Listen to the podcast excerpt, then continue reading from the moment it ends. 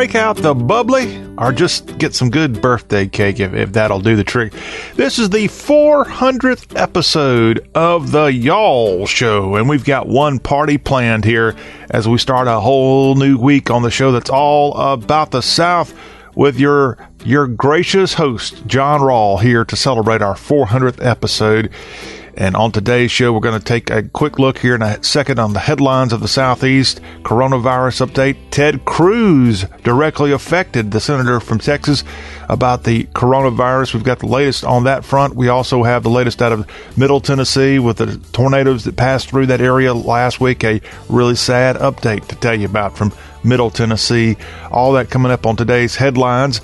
Later this hour, we've got the Southern Business Report. Coronavirus is in the world of business for sure, and we'll give you the latest on that. Plus, oil prices right now actually are going down, and we've got the reason for that as part of our Southern Business Report.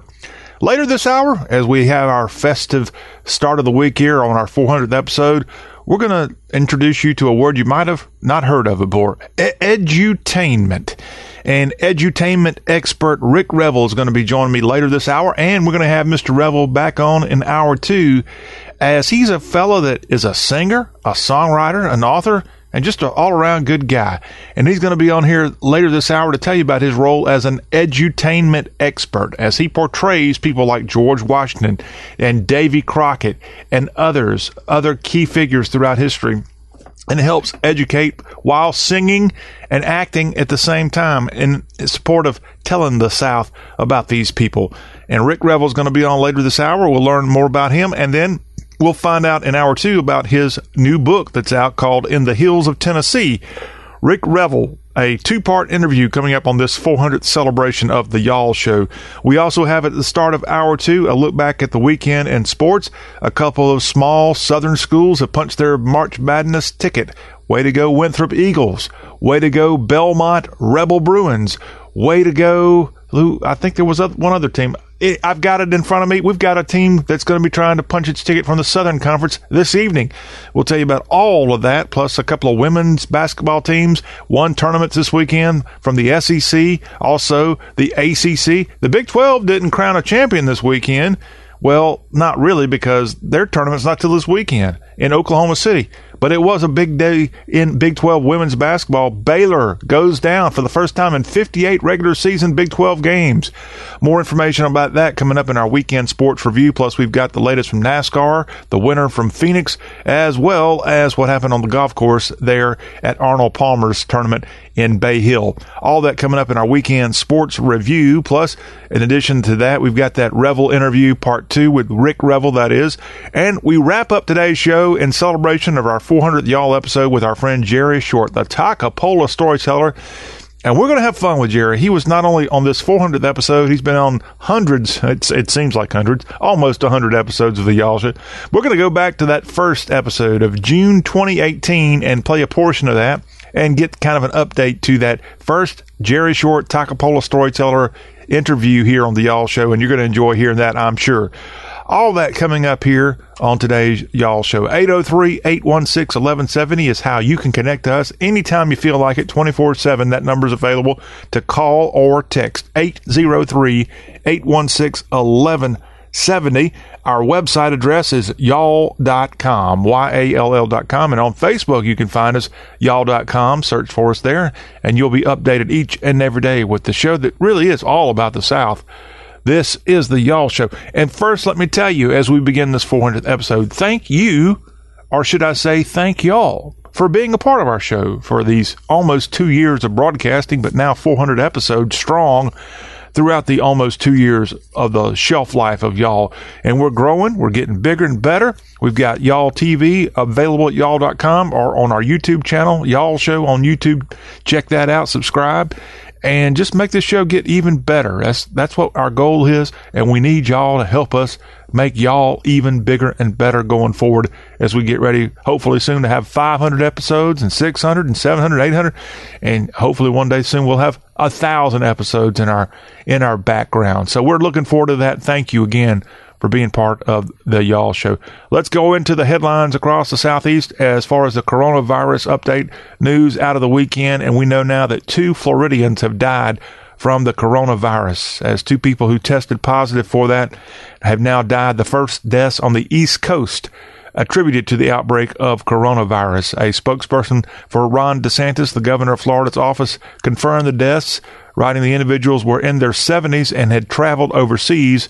The spokesperson did not immediately respond to an email seeking comment over the weekend. After these two Floridians have passed away, this raises the U.S. death toll from the coronavirus strain up to 16, 13 of which are from the state of Washington and one death in California. One of the deaths in Florida was that of a man with underlying health issues in the Florida Panhandle in Santa Rosa County, according to this statement. The statement said that the man had traveled internationally, maybe to Egypt or Israel recently, and came back with signs of coronavirus. The second death was from a person in Lee County, where Fort Myers, Florida, is. And one, I think, was a 65-year-old, and the other was a 75-year-old, both men who had died in Florida from this past weekend. So our first deaths here in the Southeast, after we've seen several states add to the list, unfortunately, people who've come down with this coronavirus. I know Georgia, North Carolina, you also have Texas, and I just saw where on Sunday it was confirmed a coronavirus case in we already had one in Williamson County in Middle Tennessee, but Shelby County in Memphis had a confirmed coronavirus case on Sunday, and I'm sure, unfortunately, this is going to keep growing, and you'll see more and more cases. But hopefully, we're being proactive and going to make this thing go away as quickly as we possibly can. Now, speaking of trying to make it go away and how to contain this thing, some people are quarantining. We've got some information on a very famous Southerner quarantine, a self-quarantine coming for that person. I'll tell you about that, but let me first tell you about that person's home state of Texas, as it was just announced over the weekend that the very popular South by Southwest Festival has now been canceled for this year, as the city of Austin canceled this very popular music festival, which drew hundreds of thousands of visitors and some of the biggest stars from Hollywood and throughout music to Austin, as this thing was set to take place March 13th through the 22nd. But the mayor, Steve Adler of Austin, announced a local disaster Friday afternoon as a precaution because of the rapidly spreading coronavirus, and that's going to directly impact South by Southwest, which they'd already had a couple of big sponsors kind of back out of this thing here in a couple of days when it was set to start. So not completely a surprise, but this order by the mayor of Austin, Texas, banned festival gatherings that would attract people from other areas where COVID-19 had been found. And although no one in Austin, Texas has been found to have the virus, the people there are being very extra careful to make sure that it doesn't spread to the capital of Texas or any other portion of Texas if they can help it. South by Southwest, it started back in 1987 as a little showcase for up-and-coming bands, and now, again, it draws hundreds of thousands of people from around the country to this event each year in Austin, and a lot of people had hoped that it would keep going on, but unfortunately, as a proactive and probably a very cautious maneuver, they are not going to have it this year. The festival drew 73,000 attendees last year, 19,000 which came from outside the country. So I guess over the stretch of a couple of days, these people repeat, and that's why you have hundreds of people in attendance, but at least 73,000 individuals making their way to the 2019 event. 2020 probably would have had that much or more. Unfortunately, South by Southwest canceled. Now, the senator representing this great state of Texas in the U.S. Senate, Ted Cruz, he's now what he's calling self-quarantining himself after he had a brief interaction with a CPAC attendee who's now been tested positive for the coronavirus. Cruz said he does not meet the CDC criteria for self-quarantine, but he's doing so out of an abundance of caution after finding out that he briefly interacted with this person who's been confirmed to have the coronavirus. Now, this came from the CPAC event, which was the weekend before this past weekend, there at the Baltimore Harbor. No, it was the, what do they call that? The Washington Harbor, which is technically in Maryland, just downstream from the Potomac River, downstream from the nation's capital, right on the border of D.C. is where they had the big CPAC convention. And Ted Cruz, who says he, again, briefly interacted with this patient at this conference, is now self-quarantining. And I hate to hear it because I just happened to tune in this past weekend courtesy of his YouTube channel. Ted Cruz has his own YouTube show, his own podcast, and I enjoyed watching that. I wonder if maybe one of his guests had something to do with that. In fact, one of his guests on there was a person from not from this country that he interviewed there, and that would be one of my favorite people in the world right now, Nigel Farage of the Brexit movement in Great Britain, and he was interviewing him as part of the CPAC week. Surely Nigel doesn't have the coronavirus and had brought it over from Great Britain, but somebody Ted Cruz met up with must have had that, and he said that the brief conversation he had with this person was a brief conversation, and a handshake was included. Hopefully he didn't get it. Hopefully others didn't have this thing, but we know this question was asked of the president over the weekend because President Trump also attended CPAC, and he seemed not too worried that perhaps he was near a person who had a confirmed case of coronavirus. The president is going to keep on trucking. At least that's what he says, as there are many, many concerns about this thing growing more and more rapid with its outbreak across the nation's capital and, of course, throughout this whole country and the whole world, to be quite honest with you. So that Ted Cruz, now the news is he's going to be self-quarantining. I don't know if the Senate is in session these days or not. There's a lot of people probably on Capitol Hill that are glad that he's self-quarantining, and hopefully he's not sick, but they're just glad he's not coming in, because they probably don't like him. That's the way Washington, D.C. works, you know.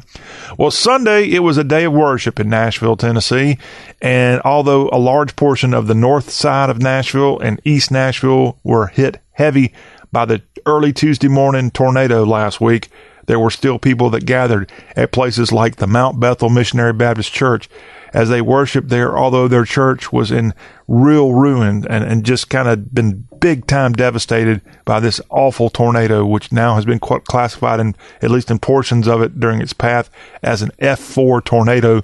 But people got together on Sunday morning to worship like they always do. But unfortunately, there in Nashville and even in Putnam County, where you have Cookeville, where they had 18 deaths, there were people out worshiping. In fact, Tennessee Governor Bill Lee and his wife, Maria, they sat in the front row of folding chairs, shook hands with church members, and bowed their heads in prayer at this church there in Nashville, Mount Bethel Missionary Baptist Church. So a very good gesture of the governor to show up and do that. Of course, President Trump came into Middle Tennessee on Friday to see the damage and to meet victims and just try to build up the spirit of this area that, again, 25 people killed last week in a tragic tornado outbreak on Tuesday of last week. Now, an update and another victim here, this time a canine, has died as a result of last week's tornado. As Pastor Darren Crockett's family, they survived that early tornado on Tuesday of last week in Cookeville, where a lot of people there in that same town died, 18 to be exact. The Southern Baptist pastor recalls praying to God that the family's dog, Doc, would stop barking, but now he says he's glad his prayer was not answered, because this dog's barking alerted the people to kind of notice what was going on. As Crockett said, his phone was buzzing, and he saw a storm alert warning. All this, again, at like 2 in the morning, so you could understand why the dog was barking. And the storm alert warning came to this pastor and his family, and he immediately got his wife and 3 daughters into the laundry room downstairs just before the storm came through. And guess what? Because of that, he said the only thing that saved the family from being crushed was by a 2x4 that fell across the washer and dryer. It saved their life, and they were able to survive the storm. Unfortunately, their great dog, Doc, died after helping save the family from this tornado that came through Cookeville last week. As the pastor said, that the dog, Doc, will go down as a hero, and we'll celebrate him and talk about him for a long time. Way to go, Doc. Rest in peace, fella, with a great job there. I can't make out the breed of this dog. Looks like maybe some type of collie lab combination, something like that, but a beautiful white dog who's entered doggy heaven, but in the process saved several lives there in Cookeville, Tennessee. Now, a hero from Iwo Jima, as this right now, this month, we're celebrating the 75th anniversary of that dramatic World War II battle there in the Pacific, where the Marines went ashore, a bloodbath there, ultimately the flag raised over Mount Suribachi, and a victory ultimately after thousands of Marines lost their lives in that battle. But how about this story coming from Norfolk, Virginia, from the weekend? A 96-year-old hero from the Battle of Iwo Jima has now had a Navy warship named in his honor, as he's the last surviving Medal of Honor recipient from the Battle of Iwo Jima in 1945. On Saturday in Norfolk, the USS Herschel Woody Williams was commissioned and named after this West Virginia native who was there in attendance at this. The USS Williams is an expeditionary sea-based ship that was built and launched in 2017, and with its commissioning, the vessel's designation changed it from a support ship to a warship, and command transferred the military Sea Lift Command, and it transferred to the Naval Surface Force Atlantic. The Senator of West Virginia, Joe Manchin, was on hand to deliver an address there. As he said, West Virginia strong through and through, again, in honor of this great West Virginian who served in our military during World War II and became a Medal of Honor winner. And at 96 years old, he sees this warship named in his honor. Congratulations and fair winds and following seas to the USS Herschel Woody Williams, the latest fleet, the latest installation into our great sea fleet. Now, Virginia, speaking of Norfolk, we'll go to Richmond now, to the state capital of the Commonwealth. And as we know, Democrats have taken over all houses of government, including the governor's mansion in the state of our Commonwealth of Richmond and Commonwealth of Virginia and the capital of Richmond these days. And they are putting their stamp rather quickly in only the couple months they've been in charge on Virginia in terms of the laws. As they wrapped up their session Sunday and they advanced the South's strictest gun laws during their time, they have the broadest LGBTQ protections and some of the loosest abortion restrictions as part of their governance there. And Democrats, they had not had full control of the legislature for more than 20 years. And now, because of a very left-leaning Democratic Party these days, they've come in and done a lot of change there. A lot of people would say a lot of damage. One Republican senator, state senator Steve Newman, he said that, I think it's been a fairly devastating year for people that are in rural Virginia.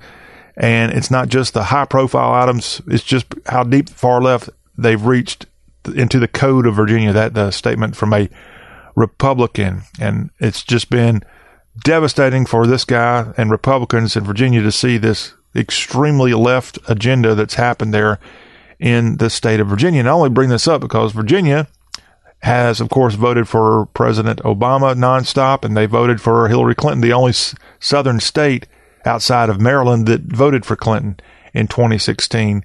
And now, from a state legislative standpoint, it's extremely liberal, at least right now. But the way things happen in government, as you often know, things can, that pendulum can swing right back in a different direction. And it could be a lot of Republicans who might win the next time they go to the polls in the Commonwealth of Virginia. Now, one of the bills that lawmakers passed in Virginia is going to allow Confederate monument removals to be determined on a local level, because it's been a state decision going forward. And right now, a lot of Confederate monuments could even be removed rather quickly, as the Senate and the House of Virginia pass measures that are going to undo an existing state law that is currently in force to protect the monuments.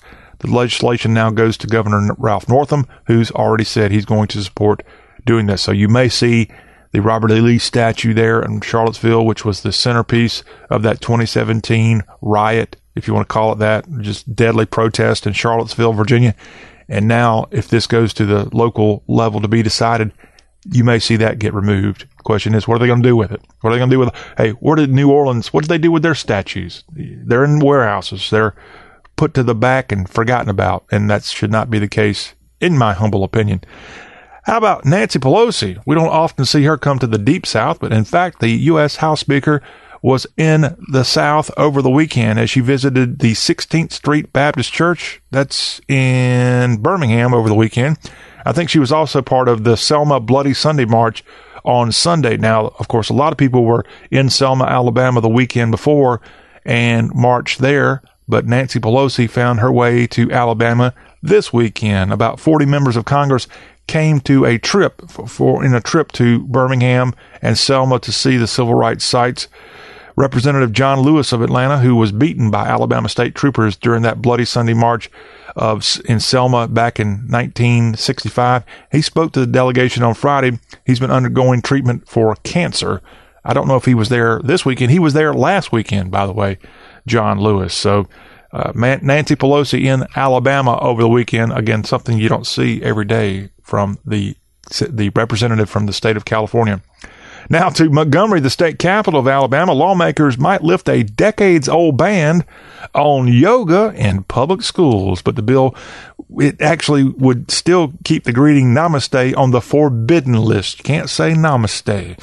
The bill by Representative Jeremy Gray, a legislator on the Democratic side who's from Opelika, he is on the proposed debate agenda, this item in the Alabama House of Representatives. The bill says that local school systems can decide if they want to teach yoga, poses, and stretches. However, the moves and exercises taught to students must have exclusively English names, according to the legislation. And it would also prohibit the use of chanting, mantras, and teaching the greeting namaste. Yoga coming to your local public school in Alabama, perhaps, if this moves on to the Governor Ivey's desk. Now to Memphis, and this is a story we don't tell you a lot about, Nazis, real Nazis in the South. As the government said on the end of last week, they're going to deport a 94-year-old ex-Nazi who's a German who'd been living in the Mid-South for decades, and they're going to export Friedrich Karl Berger. That judge ordered at the end of February that after a two-day trial in Memphis that he will be removed. We're not sure when. He's been living in Tennessee for a long time. He's got 30 days to appeal the ruling. The government says Berger was an armed guard at a concentration camp near Meppen, Germany at the close of World War II back in 1945. And he's acknowledged that he never requested a transfer from the concentration camp guard service, and he actually still gets a pension from Germany. He says that he wasn't an armed guard. It evidently is apparent that he was an armed guard there at a concentration camp. And this 94-year-old expected to be deported back to Germany for his role as part of a Nazi concentration camp guard in World War II and been living in the Mid-South for many, many years. And finally, as we wrap up our headlines, to Nashville we go. And the NRA had been publicizing a plan to hold a fundraising dinner at the Country Music Hall of Fame and Museum there in Nashville, where they were going to auction off firearms. And a lot of country music artists had distanced themselves from the gun rights organization. And because of this, guess what? The Country Music Hall of Fame says that this plan to have an auction there at April 17th was the date that's not going to take place after the NRA's relationship with country artists and other music organizations fractured in recent years after mass shootings like that terrible country music festival in Las Vegas in 2017. And now the NRA, which is holding its annual convention in downtown Nashville in mid-April, they are going to have to find another place, according to this article out this week, because the Country Music Hall of Fame does not want them there having a gun auction at this great spot in downtown Nashville. We've got some business headlines to get to after this media timeout. Sounds like I'm in the middle of a ball game, doesn't it?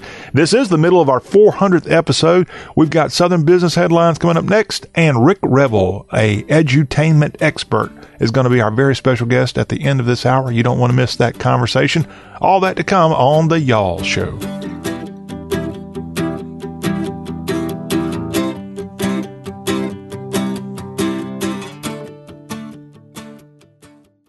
Asthma symptoms can attack anywhere, like on a city street.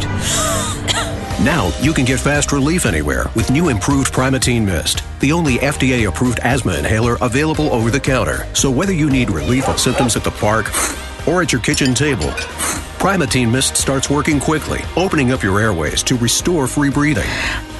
For temporary relief of mild symptoms of intermittent asthma, use Primatene Mist and breathe easy again. Available at CVS, Rite Aid, and Walgreens. Use as directed. Beep's coming. You know what to do. Hey, I'm going to just rip this Band-Aid off. We need to break up. You're not good for me.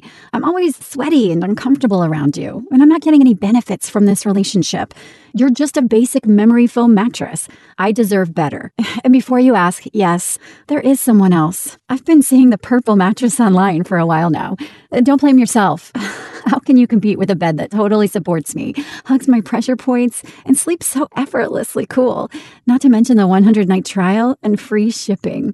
Now that's a bed with benefits. It'll make me feel better than you ever could. Break up with your old mattress and get with Purple today by texting OFFER to 84888. Spring into big savings with Purple's spring sale. Get a free set of Purple sheets and a plush pillow when you purchase a Purple Hybrid or Purple Premier mattress. When you text OFFER to 84888, that's keyword OFFER to 84888. Message and data rates may apply. Do you want to learn to speak a new language but don't have enough time? Then you need to try Babbel, the language learning app that you can try for free right now at Babbel.com. Babbel's lessons are just 15 minutes or less, and you can go at your own pace. You'll be amazed at how easy Babbel makes it. Start your first lesson in the language of your choice for free. Just download the Babbel app or go to Babbel.com now. That's Babbel.com.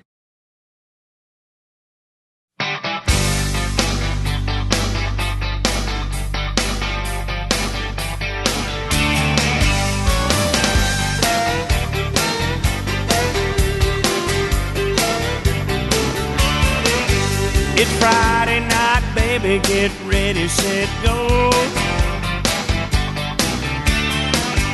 Gonna take you to the Crystal and a picture show. Well, the sky's the limit, there's no price too high. Baby, you're the apple of my eye. Got my paycheck in my pocket and some gas in the tank. Honey, your love's better than money in the bank. We're back on the Y'all Show, and as we start our business section of this 400th episode of the show that's all about the South, we're going to start it with those Nashville and Middle Tennessee tornadoes still on our mind, but more from a business standpoint.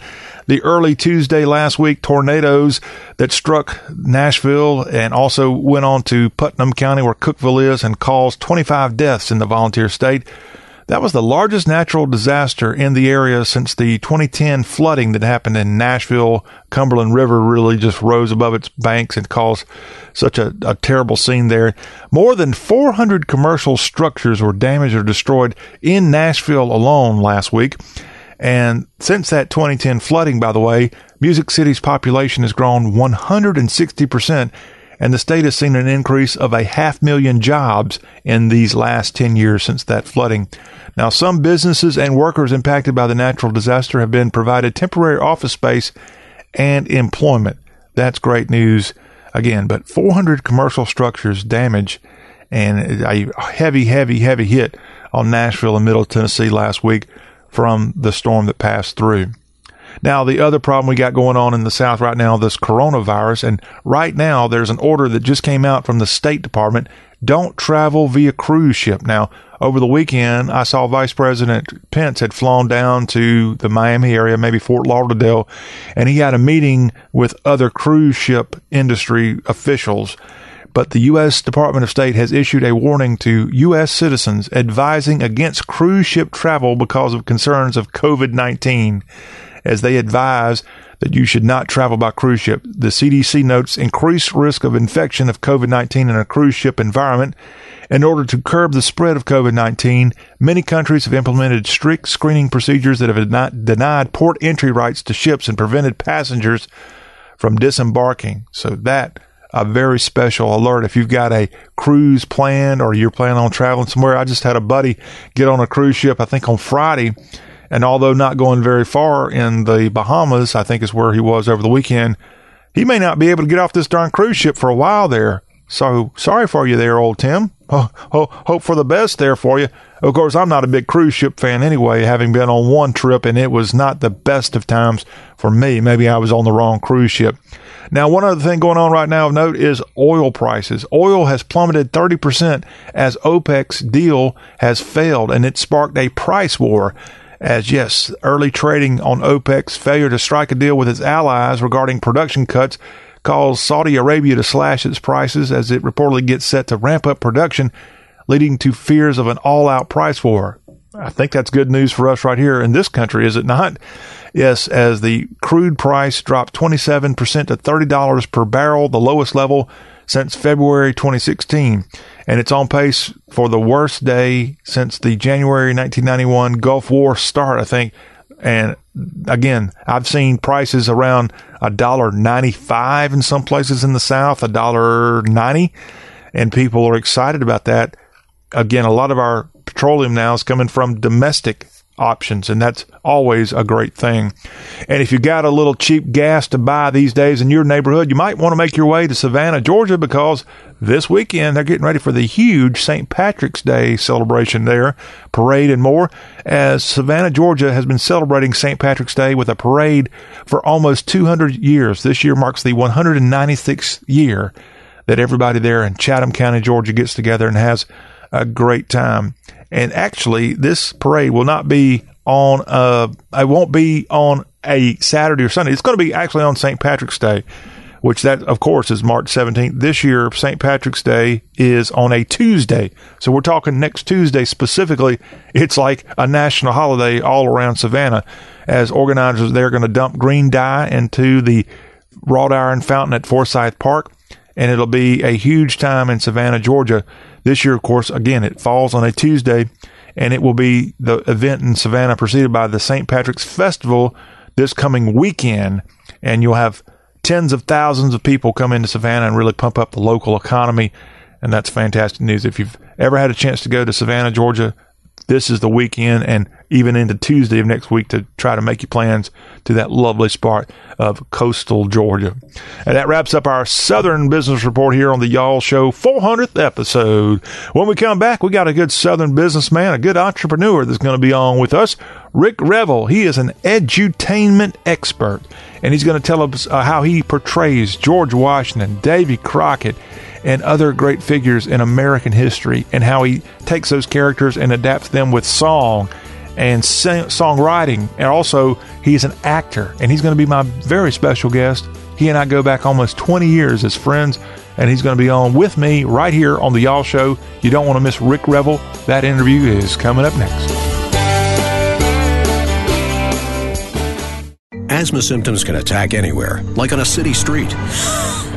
Now you can get fast relief anywhere with new improved Primatene Mist, the only FDA-approved asthma inhaler available over the counter. So whether you need relief of symptoms at the park or at your kitchen table, Primatene Mist starts working quickly, opening up your airways to restore free breathing.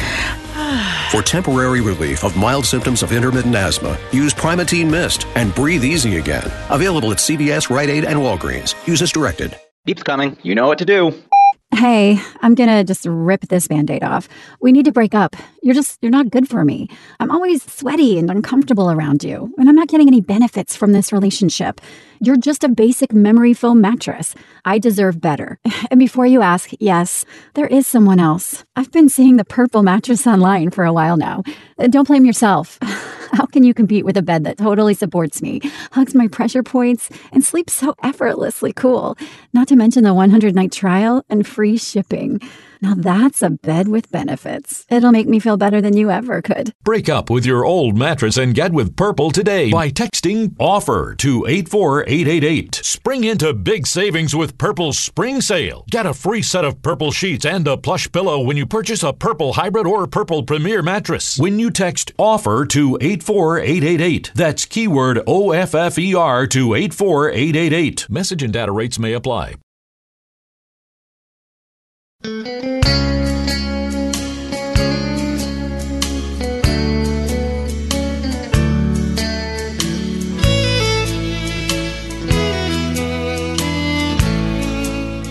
this is the Y'all Show, talk with a Southern accent. John Rawl here as we begin another week talking about the South. And we've got a very special guest that we're going to have on not only this segment of the Y'all Show, but he's going to stick around and we'll have him back in the second hour of the program. And our next guest is certainly not a newcomer to me. He and I go back nearly 20 years.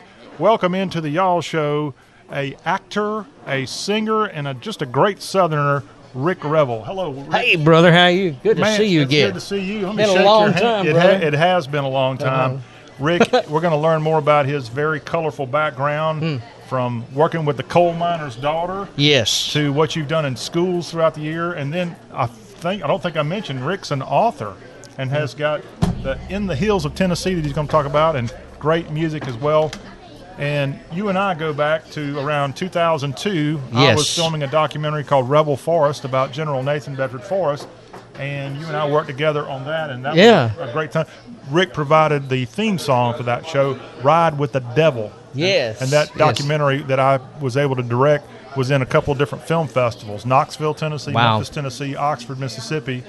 And I really appreciate everything you did. We had a lot of people see that. And that's available on YouTube. You can search for Rebel Forest. Go to the website, rebelforest.com. In fact, while I'm sitting here bragging about it, while we let people see a little bit of some of the footage there. And also, you might not be able to hear it, but this music there, the theme song, Ride with the Devil, as we had a great presentation of that with all the reenactors, and your theme song there was a big part of Rebel Forest. So how in the world did you you do music, but you do music and acting too, more from a historic standpoint? When I first started out, John, it was kind of one of those things that, I wanted to always be on the Grand Ole Opry and do it the conventional country music route. But my dad and my uncle and different ones in the family, they admired an artist called Johnny Horton. And of course, Johnny Horton got his start doing honky-tonk music. But somewhere along the way, he started doing historical ballads, like the Battle of New Orleans and things like that. And Johnny Reb, which was written by Merle Kilgore, which was Hank Jr.'s former manager. Paris, Tennessee. So, and he was a next-door neighbor at one time. So it was kind of cool. I went to visit Merle one day, and he told me the dilemma with the Johnny Reb song. We were already getting into PC times, and so he said that Warner Brothers had pulled the record, that the album that Hank had put out, Johnny Reb, and they actually pulled the album because it had that song on it. So they took it out of production and wouldn't sell it anymore, which really made Merle mad. And he said, "Hoss, would you cut that song for me?" And I said, "Sure." So what year are we talking about when there was a problem? Oh, Lord, we're looking back in the late 1990s. Going into the 2000s, so you're looking back that far that Warner Brothers had already pulled his album because it had Johnny Reb on it. One song. Pulled the whole album because it had that one song on it. So you're looking back late 1990, might have been 2000, 2001, somewhere in that period. Pull that rascal. Because when I cut Ride with the Devil, I cut Johnny Reb near that same time. So. Okay. So it was close to that same time period. Johnny Reb, I mentioned that song because it really was one of, I would say, the top 5 songs in Johnny Horton's discography. Yes, it was. And it was, and just about everybody where I go traveling across the country now know that. When I mention Johnny Horton, that's one of the songs they'll say, Sink the Bismarck, Johnny Reb, and Battle of New Orleans. That's the 3 that most people can name that Johnny Horton used to sing. So it's one of his most popular songs. Well, you have not only the ability to talk about the Civil War, but also Revolutionary War. And again, Rick Revel is our guest. He's not only a singer, but you also do acting and more. And I think you kind of helped get into this genre working with the coal miner's daughter, Loretta Lynn. Yes, I did. I started out as her entertainment manager there at Loretta Lynn's Dude Ranch, and I was there about 3 years. And from that, as an entertainment manager, she said, "What type of entertainment can you add to our?" Nah, she didn't say it like that. Give me a Loretta voice, honey. After she fixed me a ham sandwich at her house, honestly, she said, "Honey," he said, "what can you do to spice things up?" She'd already seen my campfire show and she loved it, but she said, "You have a free rein. Add other things to it." And so I did. I started doing the Old West gunfights, and Wild Bill Hickok happened to be one of the characters that I picked out to recreate, and started doing that. And that was one of the first characters I ever did portray, was Hickok. But then my daughter came home after years passed from that event, and my daughter came home from brought her 5th grade homework for Daddy to kind of help her with, and it was supposed to be about history. And so I sit down and I look at what was supposed to be her history lesson, and I go, "This is not the full story. This is abbreviated." And it was about George Washington. Then I looked at the section on the Civil War, and it was very abbreviated. So it was a put up and shut up moment. And I mentioned Merle Kilgore earlier. When I sat down and visited with him, I told him I was wanting to do a whole new genre, and I was kind of creating. Did you call my name? John Rawl? John Rawl. Yeah. But it was kind of funny about trying to do a new genre. He said, what will you call it? And I said, well, it's a cross between education and entertainment. So I called it edutainment. Oh. And so he laughed and he said, Hoss, you're onto something there. He said, it's better to be a big fish in a small pond than a small fish in a big pond. That was his very words, and I thought it was pretty cool. And then he's just a regular old Mr. History, aren't you? And I said, well, I've never thought about that. And so those two things started to stick, and not that I know everything about history, but I think it was my passion for history. So after that, I began to really focus on it, started developing a show around George Washington and Davy Crockett, and started doing schools across the state of Tennessee and Kentucky, Missouri, and different places, and it began to catch on. And so from that, my interest in American history continued to grow, and I wound up meeting a gentleman called Tom McKinney. We'll talk about more of that later, but he's the one that got me involved in writing books. So that's how everything began to evolve and blossom. The acting part, it actually helped me to get a part in a movie with Robert Redford called A Walk in the Woods.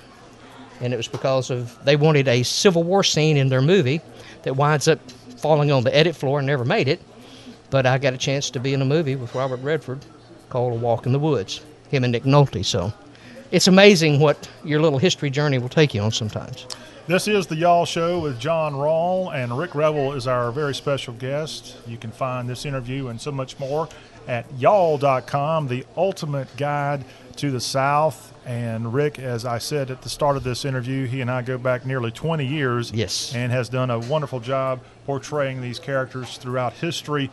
We're going to talk a little bit more detail in hour two about this specific book called In the Hills of Tennessee. Rick, great job. Thank you. I mean, you talk about a Renaissance man, author, singer, actor, and just a great Southerner. And we're going to continue our discussion again in hour two. But going back, Rick, with you, yes, as far as your singing style, when did you kind of first realize that the singing of historic figures, there's a need for that? I think that actually did begin more into the 1990s, mid-1990s, once my children got into school, and I began to develop this whole new edutainment genre, as I call it. I had been doing country music straight on. We'd mentioned the album earlier. Most everything I had done in Nashville was pretty much straight country music. But when I got involved in doing these ballads, I kind of adopted the Johnny Horton philosophy of taking a history item, an idea, and actually turning it into something fairly commercial. So not only will it entertain somebody and tickle their ear, but they'll be learning something at the same time. And, when you had your Y'all magazine, you allowed me to, you did an article on me there. And it was amazing, some of the people in Y'all magazine, when they responded back, they were saying, there's a need for this. And that's the thing I discovered. There's a huge need for somebody to tell our country's story, because it's being overlooked. It's not being taught in our schools. We may kid ourselves and fool ourselves to think that it is, but history, American history as we know it, is not being taught in our schools today. And that's one thing, Rick, that you actually did go into schools, yes, and teach, and you got resistance. Yes, therefore, you're hardly doing that at all anymore. Yeah, and because they called it a monopoly, because it became so popular that I was booking schools. I had 5 different characters that I did, and I was booking schools 5 years in a row, and then that same school wanted me that 6th year, and I just start rotating the characters all over again because there was an overturn in students, and began to do that, and the people at the state of Tennessee over the Arts Council said it was monopoly, and I said, no, you monopolize somebody by forcing them to do it, or by buying them up, or forcing them to do this particular situation. This was the choice of the school officials, the local principal, those people that said, I want you back at my school. But the Arts Council come out and said, I cannot do shows 2 years in a row. They made that ruling. If I did a school this year, next year I can't do that show again. I can't do that school again. I have to skip a year. Then I complied with that, and still was booking several shows, and then they said, all right, we're going to get real smart. We're going to deny the money. So they started denying the money and telling the schools there was no funding for my show.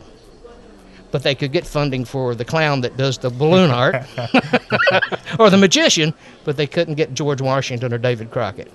What were the characters? The characters you did and still do? Meriwether Lewis is one of my favorites, but George Washington, all-time favorite. Lewis of Lewis and Clark. Of fame. Lewis and Clark. So I talk about the Lewis and Clark expedition. Who died in Middle Tennessee, but married Larry and was, I think, murdered in Middle Tennessee, right? I say murdered. Some say suicide. But how do you commit suicide with a single-shot pistol and load it twice and shoot yourself twice with it? You just don't do that. But they say suicide. The official is supposed to be suicide, but I think he was robbed and murdered. And that was in Hohenwald, Tennessee? Near there, yes. And on part of the Natchez Trace State Park. Where was he from? You got me on where he was from. Not Tennessee, right? Not Tennessee, but see, he was coming back from Louisiana. On the Natchez Trace. He was the governor of that territory at the time, and he was coming back from Louisiana, so that's where he was living at the time. Okay. And so he's born in the colonies early on, but he kind of migrates around the country, and because of his popularity, he's assigned to be the governor of the Louisiana Territory. And so he's on his way back from that and had $300 in his belt, and the money was missing. And so that was my theory, that he was not... It was not suicide. You don't think a woman had something to do with it? You never know. You never know. But there was a woman there actually present that told the story and said it was suicide. So they took. Of course she said that. Because we don't have, there was no coroners back then. That darn Meriwether Lewis, I'll tell you. Yeah. So he's one of your characters. You said George Washington. George Washington. I do David Crockett, Hickok, and I used to do... Who Hickok? Wild Bill Hickok. Oh, well, okay. Wild Bill. And then I did Captain Todd Carter from... the Battle of Franklin, Tennessee. Okay. And he was a war correspondent. He was known as the Mint Julep, and did a series of articles on him for the Civil War Courier magazine, developed that into a book. It was one of my first books, and but I thought he'd be a very interesting character. Long story short, he leaves in May of 61. He musters into the Army, leaves with the Army of Tennessee, is gone. As the story goes, the entire time until the Army of Tennessee is back at Franklin, Tennessee, November 30th, 1864, for the Battle of Franklin. So he literally is gone the whole time, comes back, and he's at his home when the Battle of Franklin is fought and killed in his back door. Yeah, truly on his home property. Killed right within 100 yards of the back door of his home. And Todd, it's called, follow me, boys, I'm going home. And that's supposedly the last thing they heard him say. Follow me, boys, I'm going home. Mm. And he led the charge. Unfortunate, so many lives lost in the war between the states, and you do a wonderful job again accentuating various characters from both the 18th century, the 19th century, and more. Rick Revel is our special guest here on today's Y'all Show. We're not done with Rick. He's going to come back on in hour two, and we're going to talk a little bit more about his new book, In the Hills of Tennessee. And if you want a true story of adventure and there's no way that could possibly be the case, then you need to know about Jack Henson, who lived in the land between the lakes area of Kentucky and Tennessee. Yep. And he almost kind of had his own war. I think the name of the book, One Man War, came out many years ago, and your book is a different take on that. And we're going to talk to Rick about that and learn a little bit more about his other project. Rick Revel coming back on in hour two, plus an hour two on today's Y'all Show. We'll start it off with a look back at the weekend in sports, a little golf news, a little XFL news, and more. Plus, in hour two, Jerry Short is going to have his Takapola story time. All that coming up right here. You ever heard of Takapola? Yeah, I just did. Yeah, it's not a bad word. It's not a bad word. Are you sure? Yeah, I'm pretty sure I'm right on that. I'm going to look it up. All that is coming up in hour two of this, the show that's all about the South. This is Y'all. Beep's coming. You know what to do. Hey, I'm going to just rip this Band-Aid off. We need to break up. You're not good for me. I'm always sweaty and uncomfortable around you, and I'm not getting any benefits from this relationship.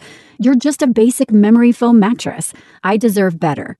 And before you ask, yes, there is someone else. I've been seeing the purple mattress online for a while now. Don't blame yourself. How can you compete with a bed that totally supports me, hugs my pressure points, and sleeps so effortlessly cool? Not to mention the 100-night trial and free shipping. Now that's a bed with benefits. It'll make me feel better than you ever could. Break up with your old mattress and get with Purple today by texting OFFER to 84888. Spring into big savings with Purple's spring sale. Get a free set of Purple sheets and a plush pillow when you purchase a Purple Hybrid or Purple Premier mattress. When you text OFFER to 84888, that's keyword OFFER to 84888. Message and data rates may apply.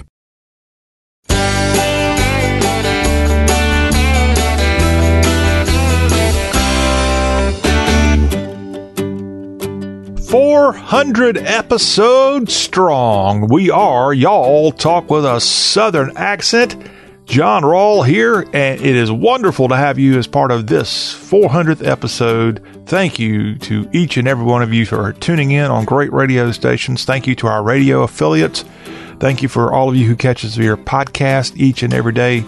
We try our best, we try our darndest to bring you 2 hours of Southern greatness, and I think we're right on the right track for sure here on Y'all. I hope we're on the right track on this 400th episode. We're going to take a quick look here at the weekend in sports, and then after this segment here, we're going to switch over, bring Rick Revel back on for part two of our conversation with this edutainment expert, and he's going to talk about his new book, The Hills of Tennessee, and Rick Revel. That's coming up here in just a few minutes.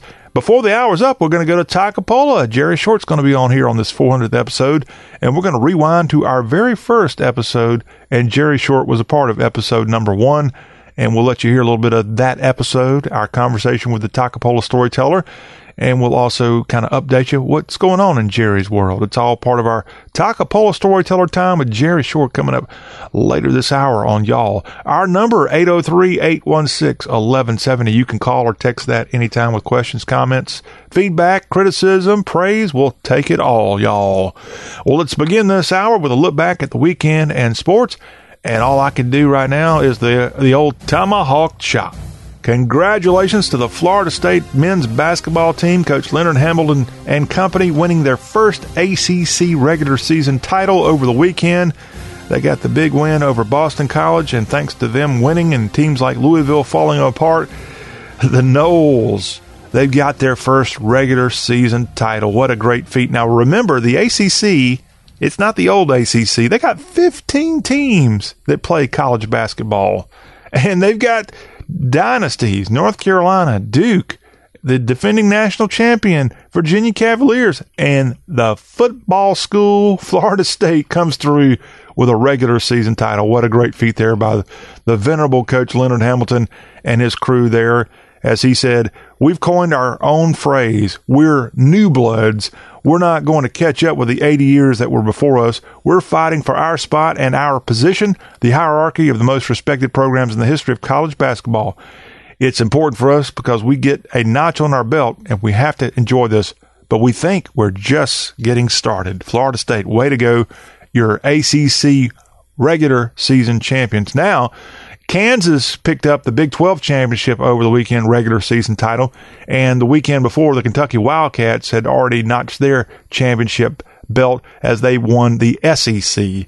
Those are your three biggies out of the South here in the regular season. But what about March Madness? Now, the big boys all have tournaments starting here mid to end of the week, into the weekend. ACC tournament will be in Greensboro. The city of Nashville welcomes a much-needed relief here this week from the tornadoes. The SEC tournament in downtown Nashville at Bridgestone Arena this weekend. The Big 12 also getting together. Other tournaments have already happened. We've got one even happening this evening featuring our Southern institutions. In fact, it's the Southern Conference that has its championship this evening in Asheville, North Carolina. But we got to go ahead and give proper credit to the Winthrop Eagles out of the Big South Conference. They picked up a victory there in Rock Hill, South Carolina over the Hampton Pirates, and they go back to the Big Dance. And also out of the Missouri Valley Conference, these teams aren't in the South, but that conference does have at least one Southern representative. The Bradley Braves, they go to the Big Dance.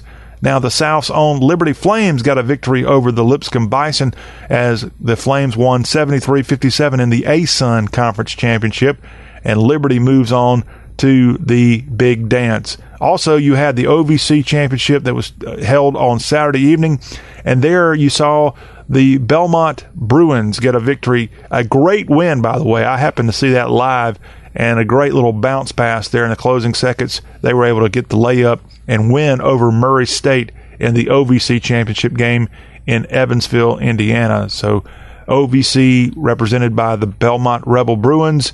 Also, you had Utah State out of the Mountain West. They got the berth into the Big Dance over the weekend. On Monday evening, this evening in Asheville, North Carolina, as I said, the Southern Conference has its championship game that will be on ESPN. And that's going to feature the team that was the best team by far. They've already got 29 wins to their credit this year. The ETSU Bucks, East Tennessee State, a wonderful job there in Johnson City. And they'll be playing for the big title, the Southern Conference title. The oldest tournament, by the way, the oldest college basketball tournament, I think, in the entire country. I know in the South is the SoCons tournament, and ETSU with the chance to go to the Big Dance with a win here this evening. Their opponent, the upstart Wofford Terriers. Now, Wofford's been winning several of these tournament championships in the last 5 years or so. They've done so well. Their coach last year got promoted, left Wofford to go be the head coach at Virginia Tech. This year with a new coach, they've already got themselves into this conference championship game, and they've been on a tear, although they entered the tournament, I think, ranked number maybe the 6th or 7th seed in the Southern Conference Tournament Championship. Now Wofford with a chance to pull the upset. The question is, if Wofford wins and gets the Southern Conference berth, does that mean ETSU, with 29 wins, by the way, on the season, do they get left out? Is this a year where the Southern Conference can get 2 entries into the Big Dance? We will see. But as we know, oftentimes our Southern, and no pun intended here, our Southern-based conferences get the short end of the stick when compared to these Yankee conferences, for goodness sakes. Let's take a quick look at what happened with the latest weekend in college baseball. Florida won all of its games as they had a series against South Florida. They got the sweep there. Vanderbilt lost a game to the USC Trojans and to UCLA, but they did come back and win over the weekend against TCU in a tournament held out in Tinseltown. Louisville was able to win their series in their ACC opener at Wake Forest. The Georgia Bulldogs swept the UMass Minutemen in a series this past weekend. Texas Tech played Rice, and the Red Raiders got a sweep over the Owls this past weekend. The Miami Hurricanes had their ACC opener against the Pitt Panthers, and the Canes, ranked number 7 in the country, they were able to sweep the Pitt Panthers in that one. NC State, which has been on a tear this year, they played Virginia, and they went up to UVA to start the ACC schedule, and the NC State Wolfpack lost that series, winning 1 of 2 there in Charlottesville. The Mississippi Land Sharks had the Princeton Tigers out of the Ivy League into Swayze Field, and Mississippi gets the win there. Mississippi 14-1, only 1 loss so far for Mike Bianco's team. And I'll tell you also about Duke, the Duke Blue Devils. They're in the top 15 in college baseball, and they got a series win against Florida State this weekend. Great job there, Duke Blue Devils. Now to NASCAR. Joey Logano held off Kevin Harvick to win the Phoenix Cup race at Phoenix Raceway this past weekend, as NASCAR slowly gets cranked up here with their new schedule. To golf this past weekend, the first Englishman to win the Arnold Palmer Classic there at Bay Hill Club and Lodge there, as Terrell Hatton won with a 4 underscore, just besting part-time Virginia resident but Australian native Mark Leishman. Got a 1-stroke win over him. The U.S.'s Bryson DeChambeau was 1 under and a couple of shots off the win there, but congratulations to the English golfer Hatton with the win there in the Orlando area. And now to XFL football, as they just wrapped up the 5th weekend of that sport. And on Saturday, the Seattle Dragons fell to the undefeated Houston Roughnecks 32-23. The New York Guardians prevailed over the Dallas Renegades 30-12. On Sunday, the D.C. Defenders, a great crowd on hand in the nation's capital, they got the win over the St. Louis Battlehawks. And then the nightcap on the weekend, the L.A. Wildcats were able to come back from being behind against the Tampa Bay Vipers, and the Cats with a 41-34 victory there in Carson, California. And that wraps up the weekend in XFL football. That wraps up the sports recap here of the weekend on today's Y'all Show. After the break, stay tuned. We got part 2 of our interview with Rick Revel, the edutainment expert. He's going to tell us about his new book, In the Hills of Tennessee, and it has to do with an incredible and actually true story out of the Civil War in the land between the lakes area of Kentucky and Tennessee. An amazing story, and Rick Revel is going to tell us about this book that he penned. And we also have later this hour, Jerry Short, as we celebrate this, the 400th episode of The Y'all Show. Hang on, all of that greatness is coming your way.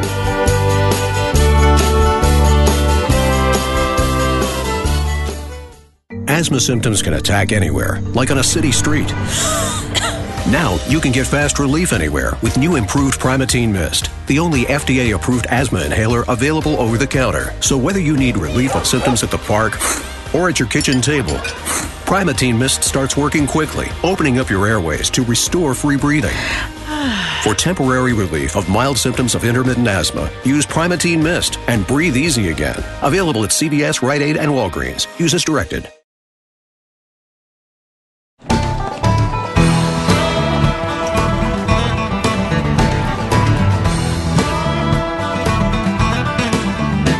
On the day after the Battle of Shiloh, rebels were falling back real slow. And old William the Compton Sherman, with three brigades of men, thought he might attack those rebels once again. You know he wants to fight, and he's about to get one.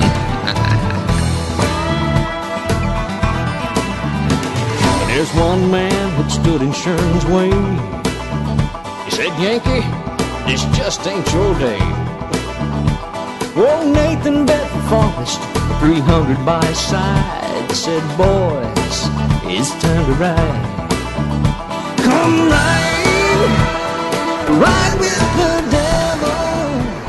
This is the Y'all Show. Welcome back in to the All Southern program. Jerry Short, the Takapola storyteller, is going to be coming up at the end of this hour. Make sure you stick around for old Jerry and what is on his mind these days. We've got a great storyteller, but this guy doesn't just make up stuff. He's got true history that he writes about, he sings about, and he even acts about it. Rick Revel is our very special guest on today's Y'all Show, and Rick's joining us right here on today's Y'all program, and we had him on in hour one. If you missed that, make sure you go find our archives at y'all.com or go to YouTube and see that original interview from hour one. But right now, carrying on with Rick for another segment here on Y'all. And Rick is an actor, a singer, and author of In the Hills of Tennessee. And when did you finish this book? This book came out April of last year on the softcover pre-release, but officially it was released in July 30th, right at August 1st of last year is when the hardcover came out. This is it's kind of a different way to put out a book like this. Most books considered historic fiction or something of this nature, usually they don't include a lot of illustrations, but we included about 100 different illustrations in the book. I wanted people not only, because it's kind of, I wanted to write a historically accurate book, but when Tom wrote the biography, Tom McKinney, the biography of Captain Jack Henson, it was called One Man's War, and when he wrote the biography, it was one of those things to where it covered most everything in Jack's life. And as I began to do some research for a movie script, he asked me to do a movie script about his book. As I began to do that, and like your video that we did, Ride with the Devil. Rebel Forest, rebelforest.com, and also you can watch it on YouTube. Just search Rebel Forest, a documentary about Nathan Bedford Forrest and Rick Revel and his great song, Ride with the Devil, the featured song in that project. Well, now back to you. Well, just like that, I had written a song about his book called The Ballad of Captain Jack, and I wanted to play it for him, so I found him at a reenactment and played it for him, and he fell in love with the song, and we began, he said, you know, can I use that song to promote my book? And I said, well, sure, you can use the song to promote your book, just take me with you, and I'll sing the song live. So we started doing that and traveling some. Through that, we talked about doing a movie script because I said, your book would make a great movie. So he challenged me to do a movie script, and I did so. And as you do a movie script, you create dialogue and the narrative. So as I created the dialogue, he kind of fell in love with that part of it. He said, you know, I may have brought Jack Henson to life, but you gave him a voice. And I said, well, this is interesting. I give this character a voice. And he said, can you take this now and create a historic fiction novel? And so that's what I've done. I've taken and some of the things that Tom mentioned back to me as I told him things in the script, I found not only, he talks about in his book, the men that killed his sons, but he kept calling him that lieutenant, but he never did name them. And I asked him why he didn't. He said, well, I never found their names. But in my research for the movie script, I found who I think were the men that did it. So in my book, In the Hills of Tennessee, not only do I tell you about the men that killed the sons, but I actually named them because I found them in the historical records, the muster rolls of the unit they belonged to. For those that don't know the story, in a nutshell... It's a fascinating story. And a guy like myself who is an admirer of War Between the States, a.k.a. Civil War history, I've never heard of anything like Jack Henson until this one-man war came out many years ago, and now your book is accentuating the Jack Henson story. Yeah, and we extend on it completely.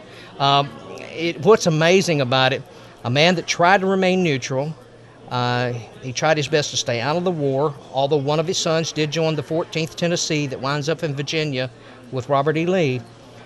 Jack himself tries to remain neutral because he had started, it was a ragged to riches story. He started out very poor, and by the time the war starts, he's 56 years old. And so he's kind of settled by now, and he's kind of used to having some form of wealth. He wasn't rich, but he had accumulated some wealth. And so he didn't want to lose that because of the war. So he became very protective. But he got to know Gideon Pillow, a Southern officer, a general for the Southern Army. He got to know Ulysses S. Grant. He got to know Grant. He got to know both of them because of him mingling and getting to know people. But what winds up happening, him trying to remain neutral did not work. There was a group called the Irish Dragoons, which were part of the 5th Iowa Cavalry. They took a disliking for the family. Jack, and this is something Tom didn't know in his research, I found where Jack actually owned a store called Henson's Grocery Shop there in Dover, Tennessee, Middle Tennessee area. And the Irish Dragoons wind up burning that store. And they burned this store during August of 62, which you'll find out in the book why it winds up getting burned. And what winds up happening, those two sons that ran the store, which remained as civilians, they didn't join either army, they go home because the store has been burned. And while they're out on a squirrel hunt in the fall of 62, the Irish Dragoons, which already despises the Henson family, find these two boys squirrel hunting. The commander of the 5th Iowa Cavalry, Colonel William Lowe, had put out the order that if they found any bushwhackers, that they could actually, on the spot, kill the bushwhackers. Because they had this vendetta against the Hensons, they found the two boys with guns, squirrel hunting. They rode up with their Sharps carbines pointed at them, disarmed the boys, took them out, tied them to a tree, shot them, execution style.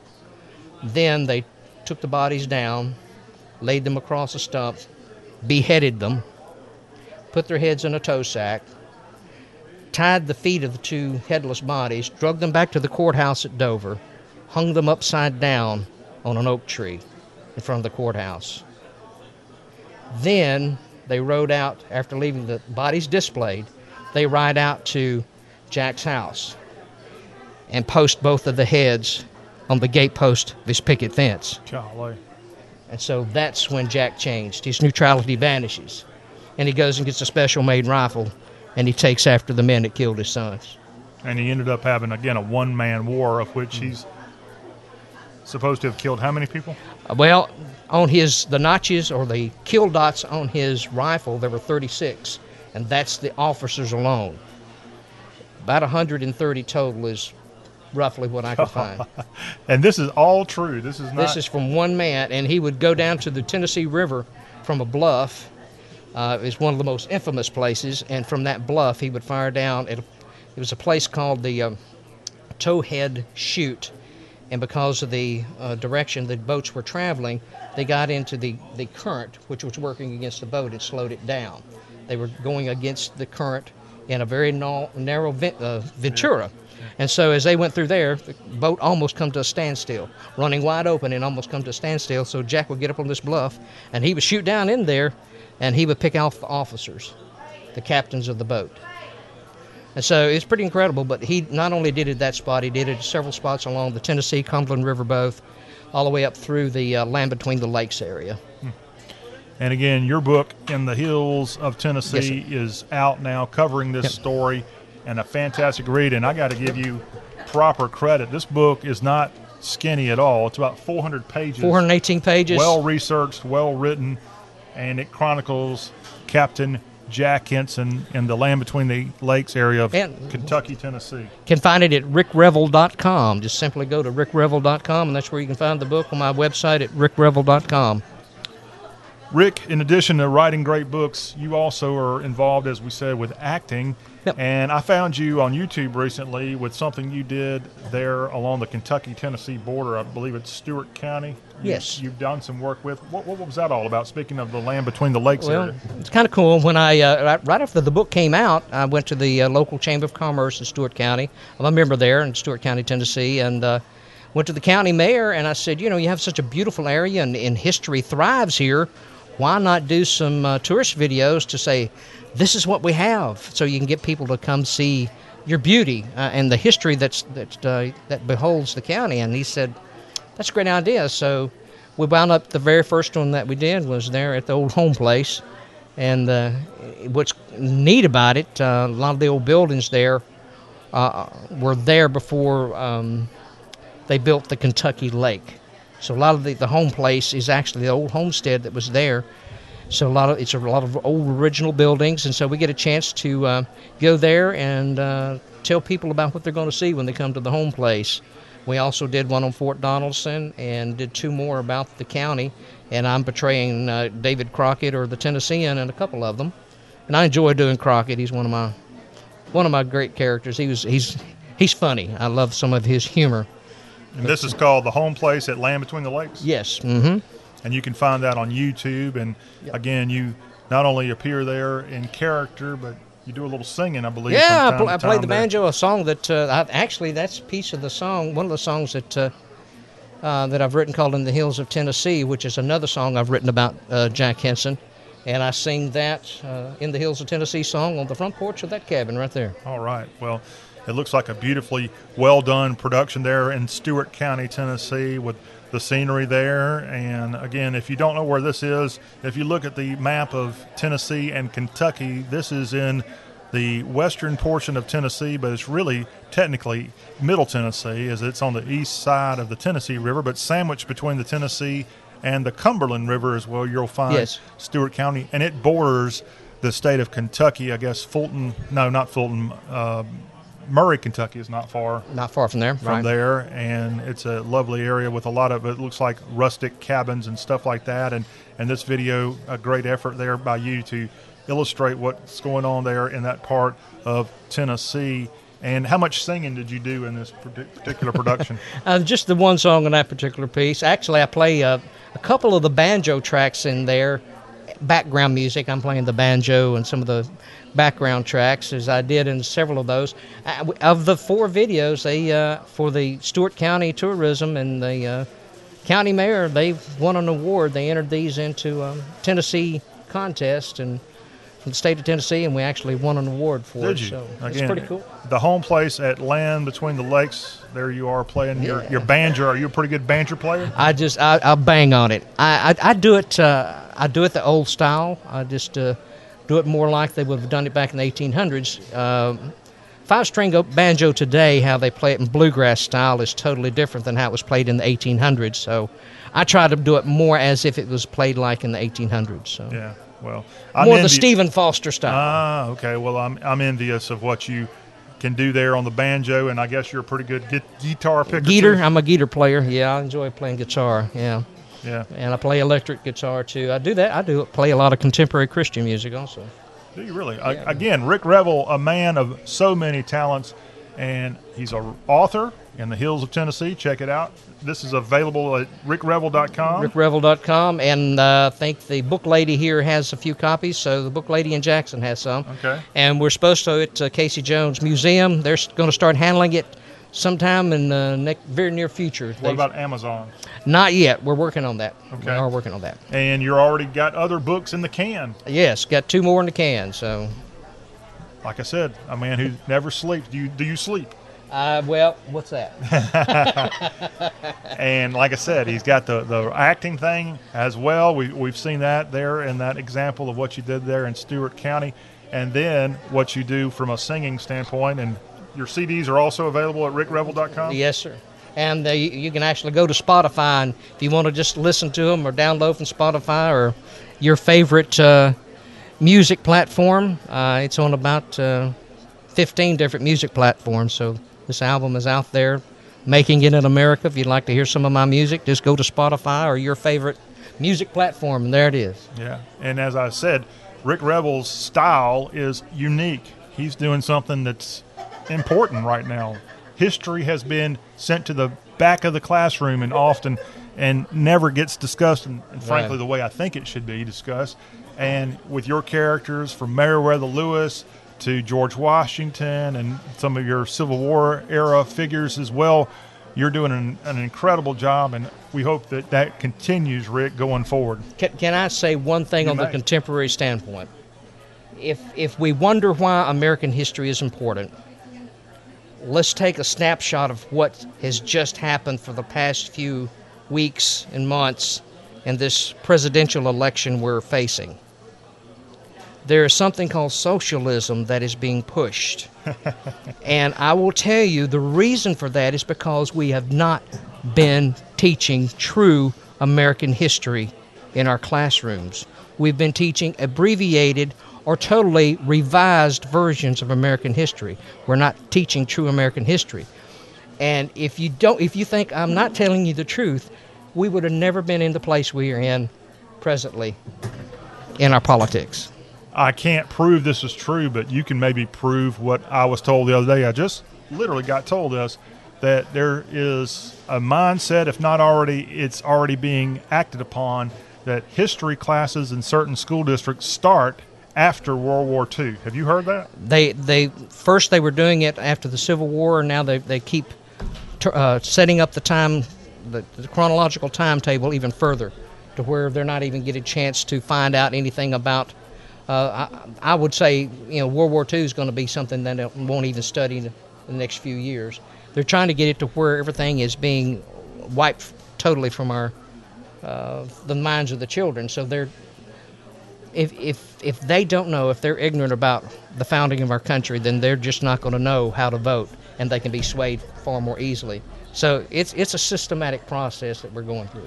And Rick, at your website, rickrevel.com, you have point of contact information. If people want to book you, if they want to talk to you, if they think what you're doing needs to be applied in their portion of the South, you welcome that feedback. Yes, I do, and I'd love to come speak to your Rotary, your any type of civic club, Lions Club, any of your civic clubs. I've spoken at many over the past year. I spoke 2 weekends ago at the local Daughters of American Revolution. We did their program. I was George Washington, and I spoke on his birthday to the Daughters of the American Revolution. And they now have the Children of the American Revolution, a new generation of program they're working with to actually try to teach some of the young ones true American history. And it's good to see organizations like the DAR out there trying to do something positive for American history. We need more of that. We sure do. RickRevel.com is the website. Rick, I really appreciate you coming on the Y'all Show and telling us a little bit more about what you've got going on within the hills of Tennessee and the other great work, all available. You can see it at RickRevel.com. We're going to go to break here on the Y'all Show with a blast from the past. Rick, a little Ride with the Devil. Yay. Can't thank you enough for coming on. Hey, don't go anywhere. Jerry Short, the other storyteller, the guy that actually makes up stuff from time to time, he's going to be on after the break here on the Y'all Show. You don't want to miss that, as this is the program that's all about the South. This is Y'all, and again, thank you very much, Rick. Good to be here. Come ride with the devil, for your sins Yankee will pay.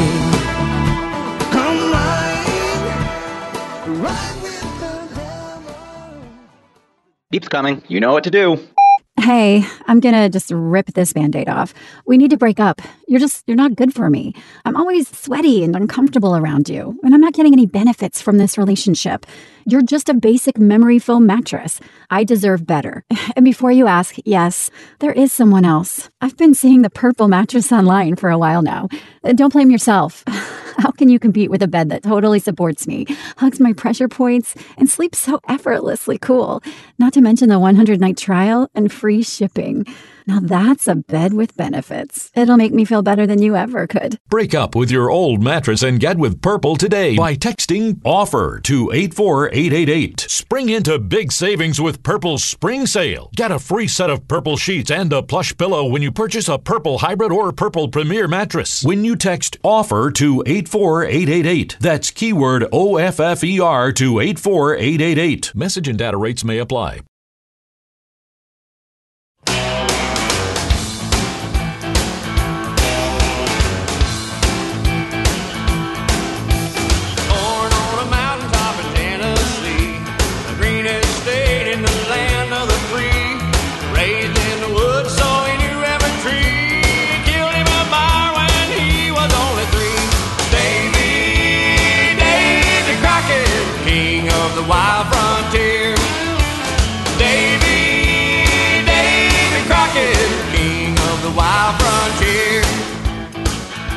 Closing down this 400th episode of the show that's all about the South, and we bring on our resident storyteller on for the end of this Monday edition.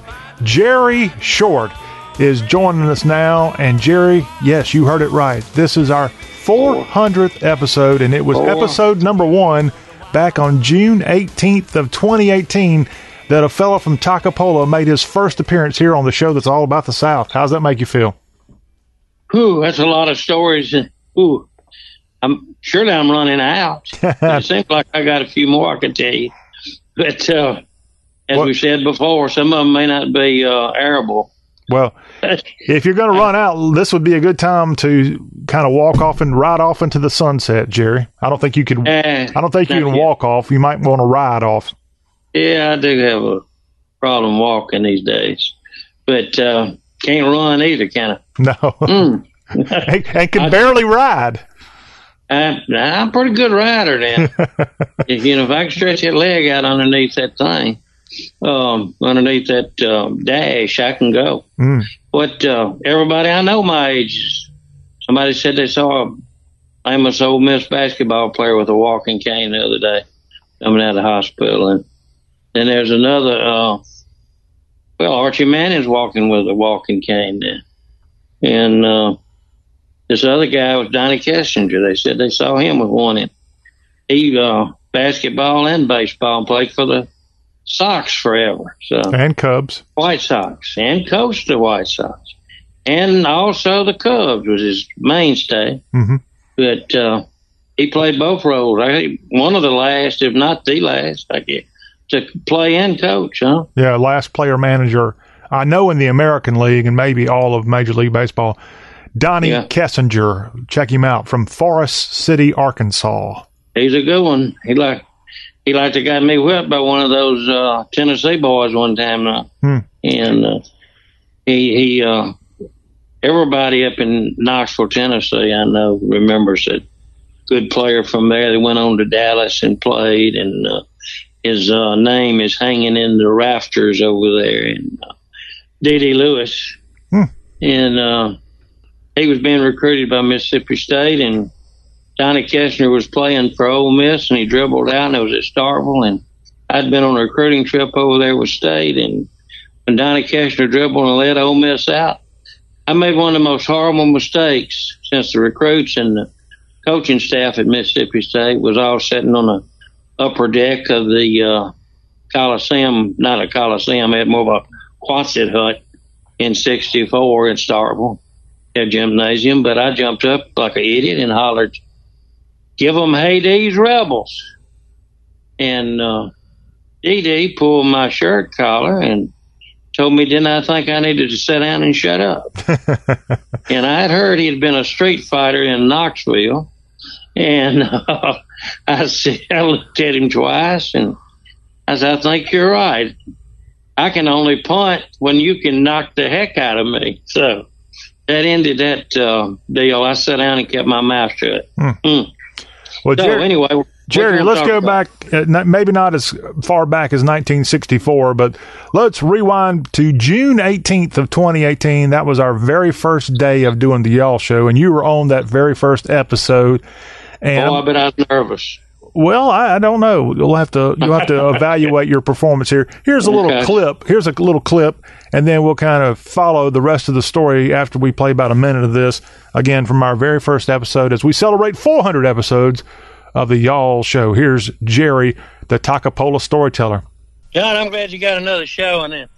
Couldn't have picked a better name than Y'all. You know, I love Y'all. Yes. So, as far as giving Tom T. Hall, I had a band director one time tell me I couldn't carry a tune in a paper bag. So I may be out of luck on Tom, and he's got some good stuff. Yeah, well, his nickname, if you're not familiar with Tom T. Hall, is the Old Storyteller.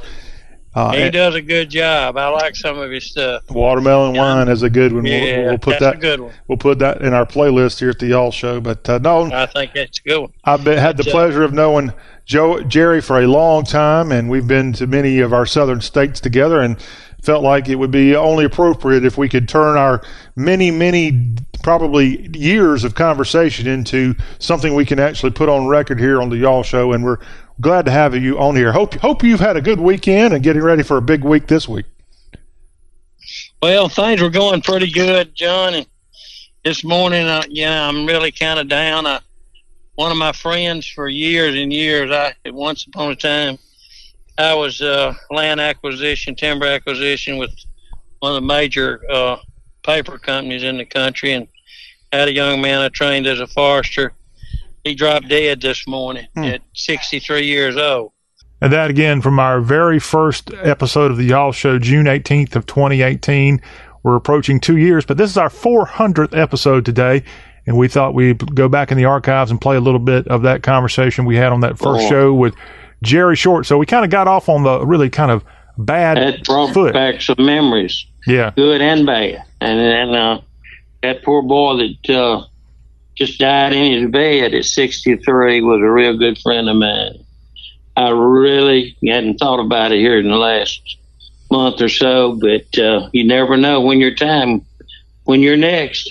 And he was in great health and was still working, and he had retired from International Paper and was working for the Mississippi National Guard at Camp McCain, Mississippi. So wasn't really a part-time. It almost set him a whole nother 20 years in when he died. Mm. Things happen and you don't know. So I miss the old boy. He was a lot of fun, and hope I gave him a little fun along the way, too. I'm sure I did. What was his name? Brad Penix. Okay. And his daddy was a State Farm insurance agent in North Mississippi, and he was a really I tell you, he was a little bit naive, to say the least. Kind of like me? Well, no, I couldn't trick you like I could trick him. I could almost, one time, just, I'll get into a story, but I know we're talking old stuff, but we were cruising timber, and cruising means that you're evaluating it and going through running a compass line on an azimuth, and we come across a gully, and it had a big grapevine like Tarzan would swing on, and I grabbed it and I looked at it and I said, Brad, why don't we play Tarzan and go across this? Now, we're 35, 40 years old, I don't know, 30-something. And I saw that it was hooked at the very top of the tree, but if you didn't turn, you might be in trouble. So I swung out real wide and cleared the bank. And then I threw a grapevine back to him. And I'll be doggone, he came straight and hit that tree. He put his feet out in front of him, and he hit that tree. And then he hit it head on. It was all skinned up and scratched up. And I really kind of felt bad about it, but I should have told him, swing wide, sweet chariot, swing wide. But I didn't. But, just things like that would happen so often in the woods when you when you're working in those woods, a lot of things can happen. And we spent a good bit of time deep in the woods looking at timber and land together. So that, just a thought about him there. Again, seems like I'm coming out on the short end of most of these things. I better let you talk about what you got. Well, I guess I just wanted to mark the fact that you've been a part of our show, and I want to thank you before we get out of here today. Thank you for your contribution. And Jerry, you're fired. Well, do I get any severance? No, I'm trying to be a jokester like you were to Brad. I was being a jokester about severance pay with you, too. I didn't think I'd be getting it. But, anyway, it's been fun. And we've talked about a lot of stuff. And, I hadn't even come close to running out. So okay, well, that's one of my questions. You're one of our. I'll have something. We get a lot more fan mail for Jerry Short than we do for yours truly here on this show. And so a lot of people are like, where does this guy come up with this stuff? Is he telling the truth? Truth teller of all times, I guarantee you. Okay. And, I didn't follow Forrest Gump around to learn all this. Well, you have a lot. You were talking about this recently with you whenever I was bragging on the fact that I had started running here this year and got up to about 2 miles, of which I'm now up to 3 miles, by the way. And it's not fun. I don't like it. But I have successfully done it for about 2 weeks now, run 3 miles. Great. And I don't like it. But remember, well, good for you. I don't like it. And Forrest Gump liked it. And you used to run 10 miles a day. Forrest would run somewhere like that in the movie. So that is a similarity you have with the great Forrest Gump. I would shave when I ran, and he didn't shave. I think. That was the only difference. But, thinking back on Brad, and I think I told on one of your shows that I'd cruise and then I'd tell him get in the pickup or drive up to Shoney's or Stuckey's or somewhere, and I'll run, and it might be 5-10 miles, and that was Brad that would drive up there and he'd sell you crazy. He would be about dead. And this is in the summertime in the South where it's 100 degrees, and you would say, ahead, I'm just gonna do a little casual 10-mile run to Shoney's. Plus humidity. Okay. Plus being in the woods all day. But anyway, it was, let's not think about Brad, because I did a couple of things that I might not even want to air about him that I did to him, pull some bad jokes on the boy. But like I said, he was a little naive, a little gullible. Mm-hmm. And doggone, it's hard for me not to take advantage of that. Well, you mentioned while talking about Brad that everything you say, you're the storyteller of storytellers. But the other question people ask me, where do you come up with this stuff? Life's experiences. And you've had a heck of a life, evidently. Well, John, I've never met a stranger, I don't think, and unless I wanted him to be a stranger. There's a difference. I've been around people that I could have walked up to and shook their hand and talked to them, but for some reason I didn't want to. I didn't like them. But I was talking about it the other day, I think, off the radio, and I'd have to sit down and write how many actors and movie stars and entertainers that I've talked to at some of them at a lengthy period of time. As they would do movies, I would kind of chase movies around because I had that luxury in my business that my time was my time. Yeah, and your company was paying for you to be on your time. But I would usually give them extra hours because I was making it up at night at the office when everybody else was home watching TV. Okay, sure. Yeah. So anyway, it's mostly a life experience. And I've tried to go to every state, and I don't just travel. I want to see what's there. If it's the deepest well ever dug in Kansas, I want to go down in it, and I might have to go 400 miles out of the way to get to it. But if I know it's there, I want to go down in it. If it's snow skiing down at Monarch Pass, where most people don't go, I want to go to Monarch Pass. I don't want to go to Vail and Leadville and places like that. And if I'm in the Grand Canyon, I want to go down and cross it and come up on the north rim. So, you just when you do all those things, and I've stayed out in the desert in Arizona and stayed on a mountain down there and stayed for a week on a mountain and caught rattlesnakes and caught sidewinders and caught this. If it was to be done for some reason, and I don't know what that reason was, I would try to figure out how to do it or how to mess up trying to do it. But I've usually got involved in new people. You know, I think I told the story of Jerry Clower telling me, you know, what he told me. Yeah. You know, it's just... He said, "My condolences to you because I was on this." Well, you've told us a lot. Again, I think on the truth meter, you're doing okay on that factor, and we hope to get another at least 400 other stories out of you as we go forward on the Y'all Show. Thank you very much, Jerry. Okay, I was just going to say, I think you could give me a test on that 400 episodes, and I could pass it, or a lie detector. If you got a lie detector there handy, either one, pretty close, yeah. But We'll get right on it, and I'm looking forward to 400 more. How's that sound? I like it. Thank you, Jerry. And again, thanks to all our listeners who've been along with us for 400 episodes. We've got another 400 at least coming your way. And because of great guests like Jerry every week, it makes my job so much more easier. Jerry, have a great week, and we'll talk to you next week.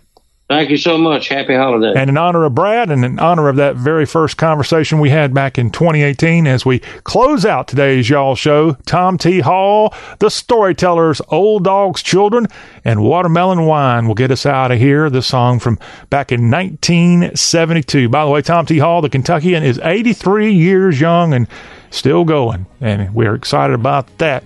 Coming up on the Tuesday Y'all Show, make sure you tune in. We're going to have great information coming from our barrister of baseball, barrister of barbecue, Matt Hermans.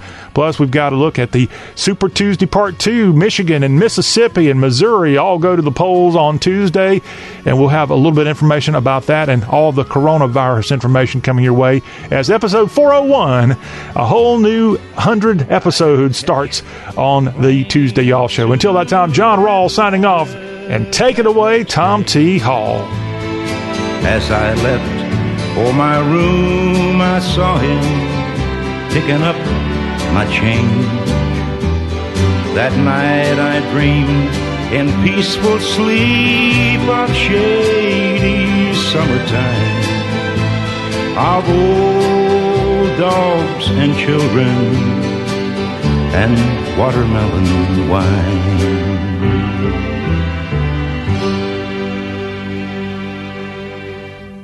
Asthma symptoms can attack anywhere, like on a city street.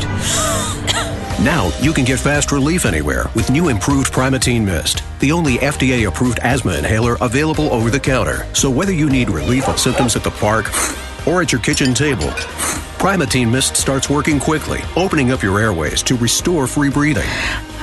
For temporary relief of mild symptoms of intermittent asthma, use Primatene Mist and breathe easy again. Available at CVS, Rite Aid, and Walgreens. Use as directed. Deep's coming. You know what to do.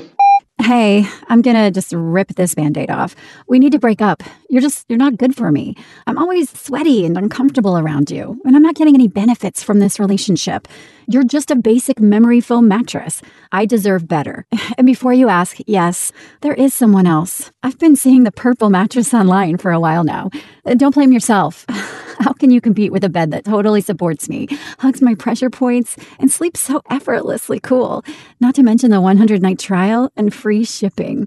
Now that's a bed with benefits. It'll make me feel better than you ever could. Break up with your old mattress and get with Purple today by texting OFFER to 84888. Spring into big savings with Purple's Spring Sale. Get a free set of Purple sheets and a plush pillow when you purchase a Purple Hybrid or Purple Premier mattress. When you text OFFER to 84888, that's keyword OFFER to 84888. Message and data rates may apply.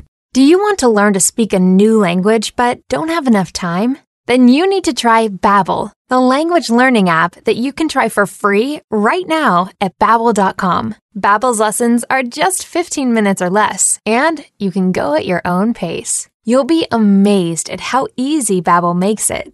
Start your first lesson in the language of your choice for free. Just download the Babbel app or go to Babbel.com now. That's Babbel.com. Hey, y'all, Jeff Foxworthy here.